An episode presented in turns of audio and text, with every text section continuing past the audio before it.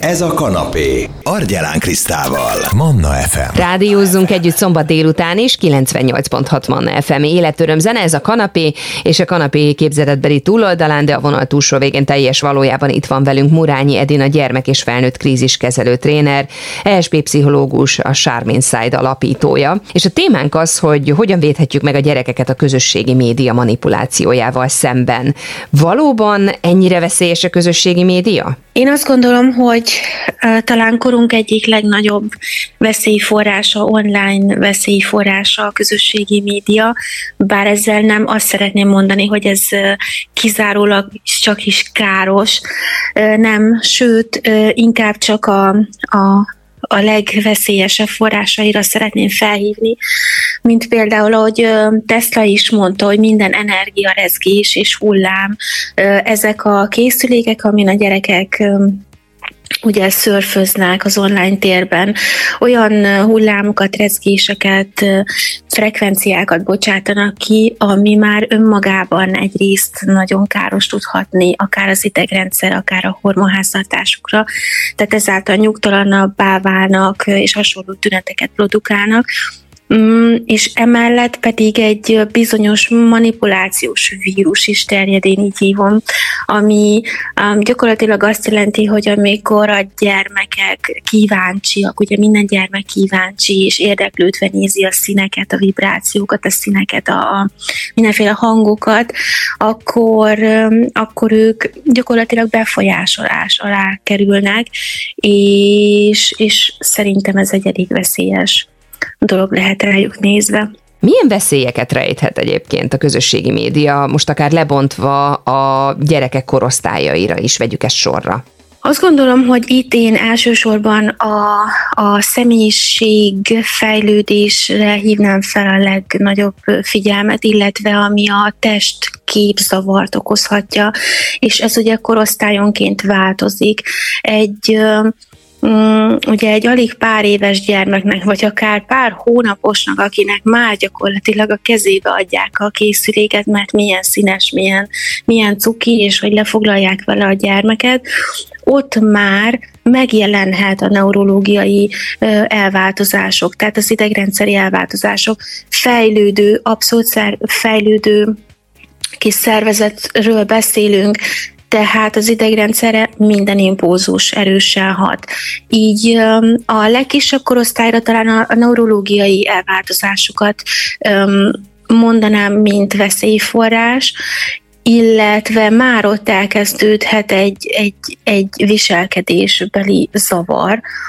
ami, ami egy járulékos következmény. A következő korcsoport, mondjuk az ovis, ovis kor, korosztály, akit említenék, ott már meg abszolút megjelenik, akár a viselkedésükben, hogy nyugtalanok, zavartabbak, nem tudnak úgy pihenni, étkezési szokások megváltoznak, akár zárkózottabbak, vagy pont, hogy hiperérzékenyek, hiperaktívak lesznek. Ez is lehet egy következmény, illetve a következő korcsoport, hogy a kiskamaszoknál pedig már sajnos az én képzavar, tehát az, a testképzavar, a, ott is a viselkedés zavarok, ott már viszont fokozottabban jelentkeznek, hiszen tudatosul sok minden, tudat alatt is nagyon-nagyon komolyan összegyűlnek akár abúzusok online, az online térben, közösségi problémák, kapcsolódási problémák alakulnak ki, tanulási problémák. Mit nevezünk közösségi médiának egyébként, hiszen azért egy ovis még ugye nem Facebookozik, mégis a felsorolásban szerepelt, hogy rájuk, vagy erre a korosztályra milyen veszély leselkedik. Ha csak a közösségi médiáról beszélünk, akkor mi az a közösségi média? Tehát, hogyha már a, a legviccesebb felületeket is, vagy játékokat is oda soroljuk, ahol ugyanúgy vannak játékban résztvevő gyerekek, akkor is azt tudom mondani, hogy akár már óvodáskorban megjelenik. Tehát tapasztalom látva mindennapi munkám során, hogy már óviskorban, tehát kis óviskorban már használják a gyerekek. Tehát már ott elkezdődik a, a, a folyamat viszonylag, viszonylag korán, hiszen nem, nem feltétlen iskoláskorra tendálódik már ez az időpont, hanem, hanem szerintem már óvodáskorban megjelenik. Akkor a közösségi média, ha jól értem, nem feltétlenül az, ami nekünk elsőre eszünkbe jut, hogy Insta, Facebook, TikTok, nem, nekem az a tapasztalatom, és ugye itt traumakezelő és kríziskezelő trénerként is, tehát az is beszél belőlem, hogy, hogy ezek miatt is alakulnak ki a problémák, hogy nem azt jelenti a közösségi média, hogy ha már kimondjuk Facebook, Insta, stb. TikTok, mert akár az online játék térben, az is egy közösségi média, azt is a közösségi média biztosítja, és a felületet, és már ott kapcsolódnak a gyerekek, már ott rivalizálás van, már ott kihívások vannak, ugye ezek a most nagyon-nagyon divatos challenge amit a gyerekek előszeretettel ö, mm, használnak és belemennek pont a kíváncsiságuk, az érdeklődésük miatt. Tehát ugyan olyan veszélyforrás lehet bármi, ö, ami nem a nagyobb közösségi oldalakon, vagy akár egy YouTube, tehát ugyanúgy um, veszélyforrást jelent a gyermekeknek. És hangsúlyoznám, hogy nem rossz a közösségi média, egyáltalán nem rossz, de hogyha nincs mellette edukáció, már pedig közelít a nullához, amit a gyerekek edukációként kapnak, hogy mire figyeljenek az online térben, milyen veszélyeket rejthet. Ha nincs prevenció és edukáció, akkor minden egyes online térhez való csatlakozás veszélyforrást is hordoz magában. Hogyan előzhetjük meg ezeket a tüneteket, vagy ezeknek a kialakulását, akár szülőként, akár mondjuk iskolában pedagógusként felvilágosítva, csak nagyon óvatosan teszem ezt a végén ide, igen, én ezt ugyanolyan, tehát nekem van egy felismerésem, most már azért több mint tíz éve dolgozom a, ezen a területen, hogy hogyan lehet a kríziseket, traumákat és egyéb veszélyeket, veszélyekből kihozni az embereket, feldolgozni, stb. az edukáció, prevenció, minden, ami a személyiséggel kapcsolatos és a fejlődéssel, a többi önismerettel, és igen, a kérdőjel helyére én már oda tenném azt, hogy ugyanolyan fontosnak tartom, um, hogy ez, tehát a, a, a megelőzést és a, a, a tájékoztatást, a figyelemfelhívást, tehát a prevenció, edukáció, um, mint mint mondjuk a bűnmegelőzés, vagy a drogmegelőzés, vagy a szexuális felvilágosítás, én ezt ugyan olyan, vagy akár a gyermekvédelmi törvényről, ha beszélünk, hiszen ez egy elég erőteljes gyermekvédelmi törvény, vagy ifjúsági törvénybe illeszthető kérdés véleményem szerint, hogy gyakorlatilag a közösségi terekben, tehát a pedagógiában, tehát az iskolában és otthon a szülőknek legyen lehetősége arra, hogy ho, legyen eszközük hova nyúlni, mert azt gondolom, hogy most nem nagyon van eszközük hova nyúlni, sem a pedagógusoknak, sem a szülőknek,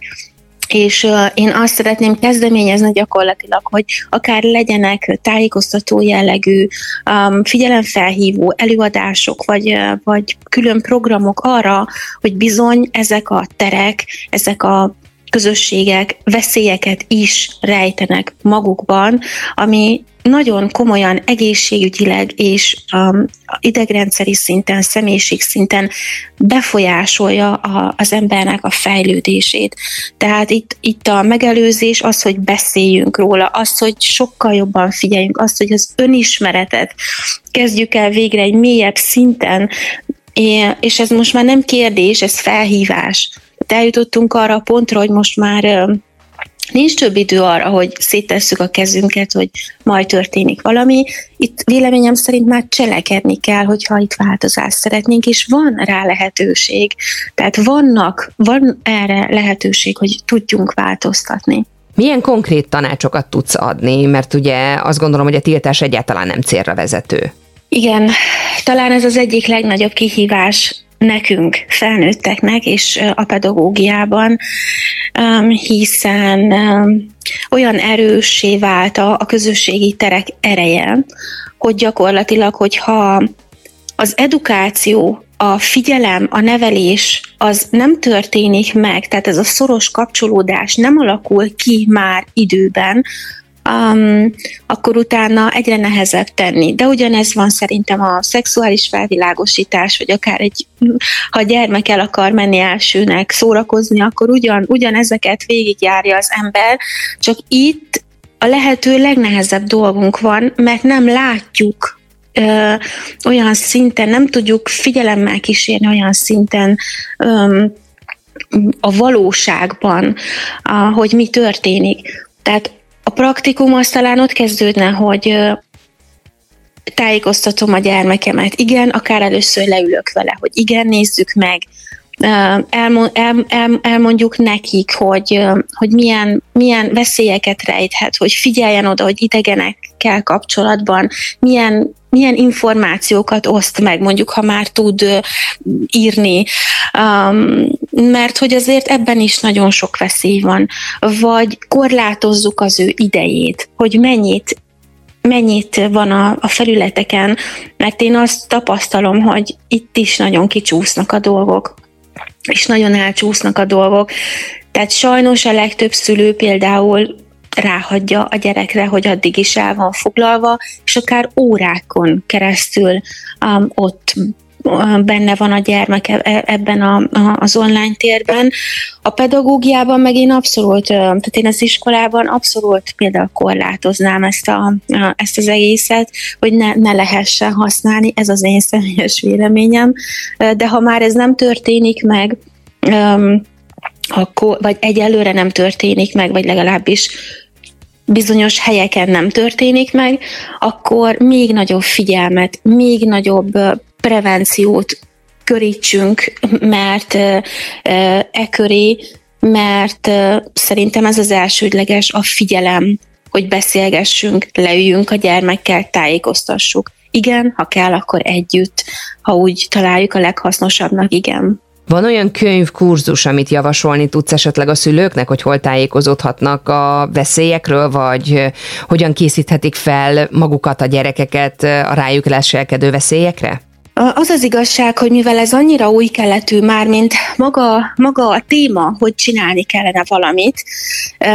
hogy igazából az ötlet az, az most egyelőre az én fejemben van, hogy keressek olyan olyan támogatókat, vagy olyan kapcsolódási pontokat, hogy tájékoztatni tudjuk a, a szülőket, a, a pedagógusokat, az iskolákat, legyenek akár olyan központi elérhető helyek, akár személyesen, akár az online térben, vagy appeken keresztül, mobil applikáción keresztül, hogy, hogy kapjanak információkat, mert az a baj, hogy most nincs ilyen. De ameddig ez nem jön létre, addig, addig én azt gondolom, hogy igenis van lehetőség tájékozódni, ha csak, ha csak az emberek tényleg hallják ezt, amit mondok, hogy mm, tessenek felmenni ugye az internetre tájékozódás céljából, hogy igen, milyen veszélyforrásai vannak a, a social médiának, hogyan tudom a gyermekemet megóvni. A figyelem az nem kerül semmibe. Azt ugyanúgy most is meg tudom csinálni, hogy figyelek a gyermekemre, beszélgetek vele, sokkal több időt töltök a gyermekemmel. Tehát igyekezzünk minél jobban kiküszöbölni azt, hogy minél többet legyen a, az online térben, tehát legyünk minél többet együtt beszélgessünk, fejlesztük magunkat, és akkor gyakorlatilag meg fog mozdulni ez, ez a dolog hát egyelőre nem, nem egy nagy sebességgel, de, de azon vagyunk, hogy ez, ezek megmozduljanak pozitív irányba. Nagyon szépen köszönöm, Urányi Edinával beszélgettünk arról, hogy hogyan óvhatjuk meg szülőként a gyermekeinket a lelkisérülésektől, amit a közösségi média manipulációja okozhat, illetve a hát testi tünetekről is beszéltünk. A beszélgetésünk természetesen ezúttal is visszahallgatható lesz podcast formájában, akár itunes akár Spotify-on. Manna, ez a kanapé, Argyelán Krisztával. FM.